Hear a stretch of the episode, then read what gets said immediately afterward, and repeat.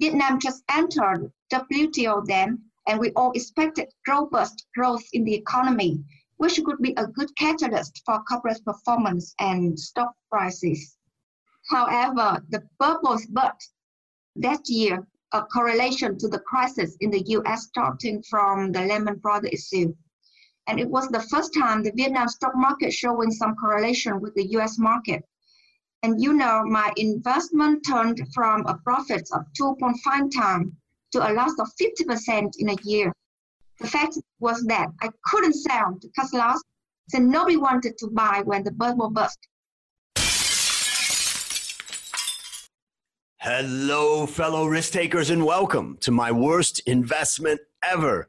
Stories of loss to keep you winning. In our community, we know that to win in investing, you must take risk. But to win big, you've got to reduce it. My name is Andrew Stotz from A Stotz Investment Research, and I'm here with featured guest Tao Quinn. Tao, are you ready to rock? Yes, I'm ready. All right let me tell the audience a little bit about you. Tao has 15 years of experience in financial service and investment industry. She was the investment portfolio manager of two European funds with 280 million US dollars of assets under management. Prior to that, she worked as a financial analyst, like I was, and research manager, like I was also, for leading brokerage houses in Vietnam.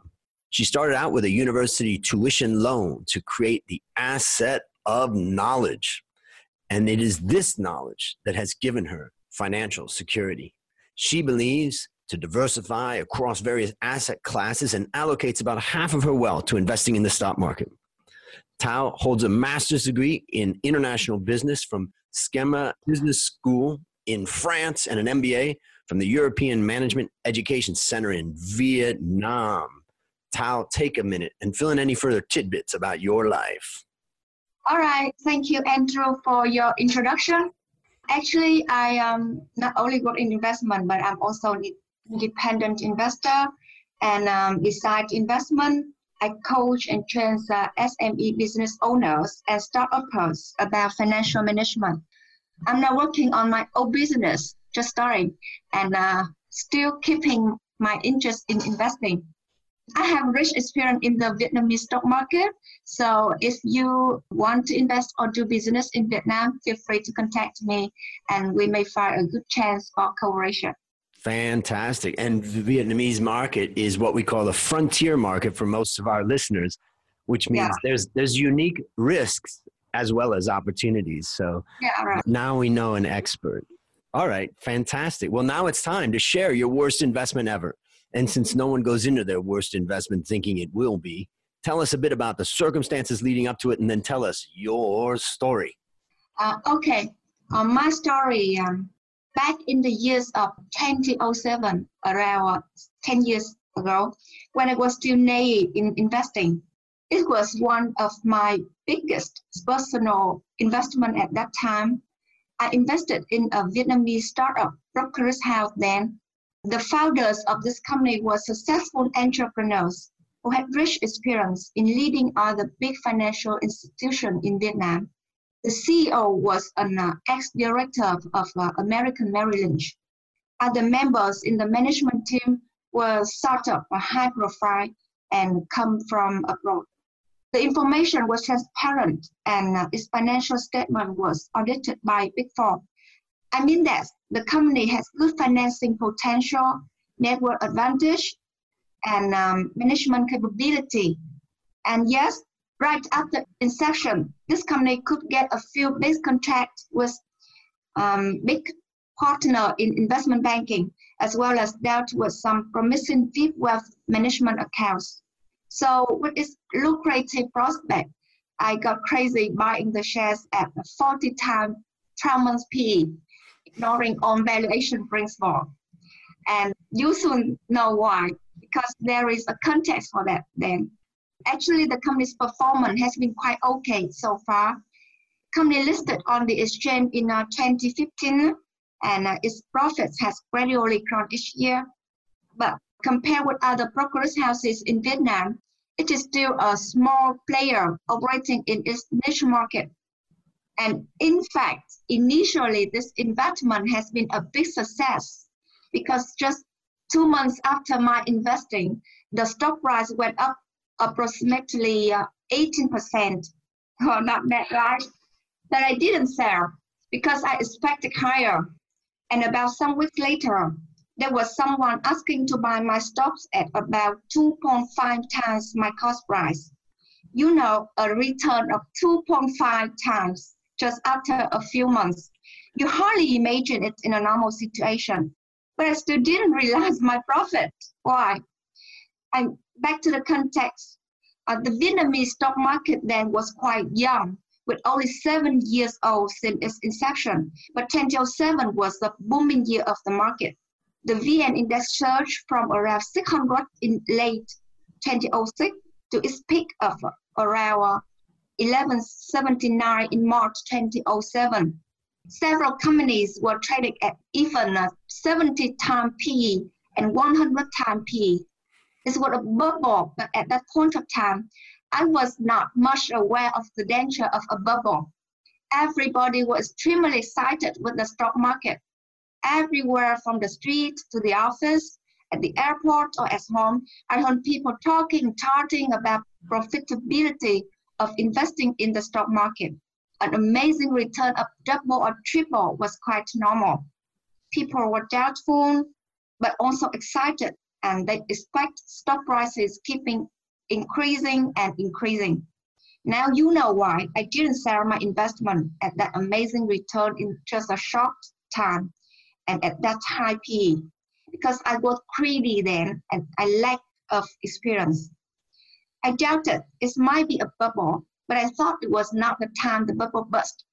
Vietnam just entered WTO then, and we all expected robust growth in the economy which could be a good catalyst for corporate performance and stock prices. However, the bubbles burst that year, a correlation to the crisis in the US starting from the Lehman Brothers issue. And it was the first time the Vietnam stock market showing some correlation with the US market. And you know, my investment turned from a profit of 2.5 times to a loss of 50% in a year. The fact was that I couldn't sell cut loss, so nobody wanted to buy when the bubble burst. And at that time, the liquidity was very low, even in the exchange, while my investment in a startup was just OTC. I really felt regret with this investment and decided to ignore it. Yeah. Anyway, um, at that time, I comforted myself with the theory of buying and holding. I consoled myself that the stock price would recover one day. Yes, it did recover, but nine years later on, I sold my investment in 2016 at the break-even price. So although eventually I didn't suffer from a nominal loss, but I had a big opportunity loss for not selling at the right time and keeping it for too long without the awareness of the bubble. Yes, that's my story. Wow. And so, if you could summarize what you learned from that, what are the key learnings that you've taken from that? Well, I think that the first reason is be aware of a bubble. Uh, the first lesson is be aware of the bubble. Typically, in a bubble, the market sentiment is very optimistic. However, we should be careful with that kind of positive context. People are getting crazy, and we may get crazy with them too yes, that's the first lesson. Mm, yep. Let me. Uh, I'll summarize what I take away from your story, and then let me know if uh, if I've missed anything. Yeah. Uh, I think the first thing I take away from the story is that the big picture matters. So a lot yeah. of times when we're investing, we get caught up in the small picture about the company and about the, maybe the industry. What I've heard over and over is that you know some great companies and some great people and great investments can get crushed if there's a shift in the industry or if there's a bubble and that's crashing, you can't overcome that. So I think that that's something that's uh, critical. And of course, we have fund managers around the world who are constantly looking at the concept of flow of funds and things like that. I've had some on this show, in fact. Um, the second thing, uh, now you mentioned something in the middle of or toward the end about OTC. Was this share trading OTC or on the full market at the time when it listed? Or well, I guess before it listed was when the yeah. crash happened. Um, the crash happened before it's listed because it. It, it, listed in uh, 2015 while the crash happened right in the years I invested. Got it. In uh, 2007. Yeah. Okay. So for the listeners out there, some most of them know what OTC market means, but that's the over the counter market. So if a company has has issued shares but it has not listed them on the stock market there tends to be an over the counter market where you could so when she mentioned that she had somebody offer to buy her shares at 2.5 her times her cost that was in the OTC market where she was getting a verbal offer from somebody that she could have sold it through the OTC market or through this let's say less formal uh, stock market all right and then the other thing that uh, that's interesting about now Vietnam is very unique as a frontier market. What we see in most frontier markets is that there's not a lot of liquidity. In particular, there's a small number of companies at the top of the market that have liquidity, and then there's a huge number of companies down below that just don't have liquidity. And the problem is, is that liquidity really, really, really, really, really, really matters when you want to sell. Right. And when you want to sell, the problem is, as you you've mentioned, uh, that there were no buyers. So right. it was down 50% and there still were no buyers. So, ladies and gentlemen, very important to always remember about liquidity. As a general rule, I try not to invest in something that doesn't have a million dollars a day in average daily turnover. And I watch the, the volume charts, particularly in Frontier as well as other markets, because I want to make sure also, if, even if it says a million dollars, was that just one week spike in activity or is it consistent? And the last thing that I took away is the idea. well, actually, there's there's two more things. The second, the last thing is the idea of how we change the reason why we own a stock. I originally bought this because I like the management, I like the future, but then over time, we change the reason why we hold it. And so I'm a right. long-term investor, and I'm going to get this money back. Now, uh, a, a, really experienced investor from the UK who I interviewed, um, you know, he mentioned that that's a red flag when on an investment committee or an investment group or when you're sharing your investments, when you're changing the reason why you got into this stock, then that's something that has to go to a higher level of kind of consideration. But the last thing that's interesting about this is that you talked about opportunity loss. And what I see in this case, and it happens all the time, I bought it at 100, it went down to 50. I'm not selling it until it gets back to 100. So this is one of the many uh, behavioral biases that we have where we want to regain the money that we lost on that stock. Now, of course, there's tax implications in some places around the world where if you actually realize a loss, then you have to pay an additional tax. And so there, but let, us take away the tax consideration for just a moment. And yeah. let's just discuss that. And what I like to say is unrealized losses, which is what this was. Let's say you bought it at 100 and now it's down at 50. The 50 that it's gone down is what we would call an unrealized loss. But what I like to say is unrealized losses are real. And what do I mean by that is that, you know, another way that I like to look at this is to ask the question if I didn't own this stock today, knowing what I know now, would I buy it today for my portfolio? Now, if your answer is yes, then just keep holding it. But if your answer is no, then it may make sense to let go, take the loss, and then allocate that. Because think about it that 50 that you have remaining, there's, you know, 100 different potential stocks that you may find interesting that you could put that money in and the fact is, is that the probability of the stock market going of that particular stock going up may be much higher than the one that you're currently holding. So I like to say unrealized losses are real. And I also like to say the idea is if I didn't own this today, would I, knowing what I know now, would I buy it today? And if, you know, understanding those things will help us to, to kind of always be evaluating our portfolio. What do you think about that? Anything you'd add to that? Yes, I totally agree with you.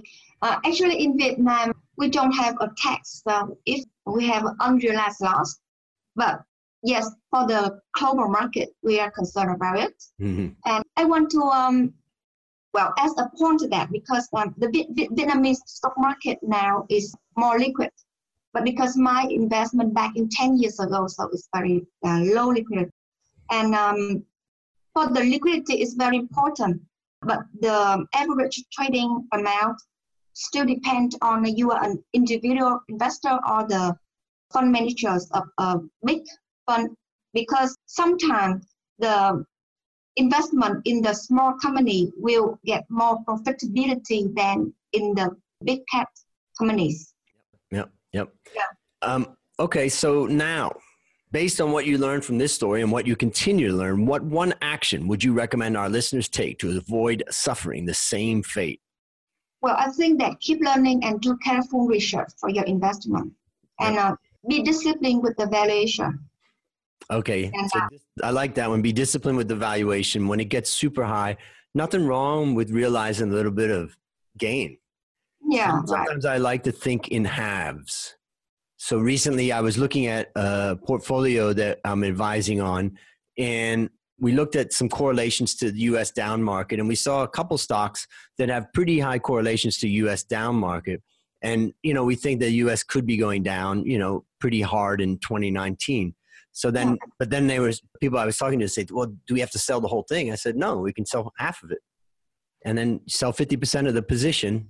And then from there, you know, then think about it. And then you, you've already done a step of kind of letting go of that story that you're in. And that's, that can help us to overcome a behavioral bias. So, yeah.